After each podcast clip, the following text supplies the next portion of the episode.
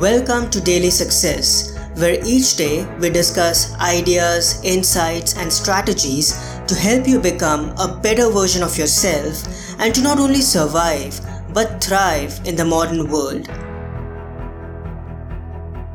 Hello, everyone. This is Parth, and welcome to the Wisdom Wednesday episode, where we dedicate a few moments towards learning new insights, ideas, and key life lessons that help us develop our character and cultivate essential virtues to navigate the modern world and live an exceptional life.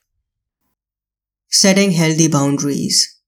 Often, getting attached to something or someone means that we have failed to create and maintain healthy boundaries for ourselves. As an act of self-deception, we delay forming boundaries around our behaviors. We think boundaries mean sacrificing and giving up our freedom. We fantasize about discipline, but at the same time, it means we will need to let go of our previous aberrant behaviors. This is hard. Although it sounds paradoxical, setting healthy boundaries is a key to freedom. Sometimes, even with multiple attempts, we fail at changing our patterns we get frustrated at trying to bring about positive change in our lives. We are not yet convinced to our core that our attachments and addictions are not actually comforting and soothing or pacifying us, but are mere sources of pain and suffering. In those times, in order to restore balance in the long run, we need to take some extreme actions. As a popular adage goes, desperate times desperate measures. Before we take any action, we need to seek alignment first by making a list of positive aspects of letting go of an attachment or addiction. For instance, if you are wanting to quit smoking, then write down all the positive aspects of committing to it. As we refer to these positive aspects on a daily basis, we need to take extreme actions and let go of the addiction cold turkey.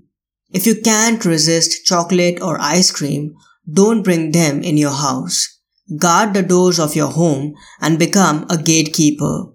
Zero in on your temptations and stay away from them.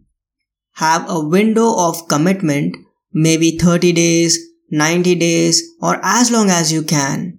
We need time for the power within us to heal us and rewire our brains. Make your body, your home, and your personal space a fortress. Even if it aches and is not easy, and divorcing yourself from food, drugs, alcohol, porn, or a toxic friendship or relationship may cause immense pain and unimaginable withdrawal symptoms, we need to know that this is an important step that we need to take.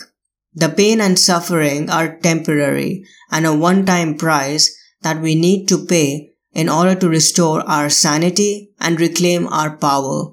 We need to understand that we are setting these boundaries not only for bettering ourselves, but also for bettering the lives of the people around us. I'm happy and grateful to announce the release of my previously produced video course, Meditations main ideas and key takeaways are part of the Snapshots series in the audio format. Meditations, without doubt, is one of the finest works of spiritual and ethical thought ever written, consisting of a series of spiritual exercises enriched with wisdom, practical instruction, and a profound grasp of human behavior.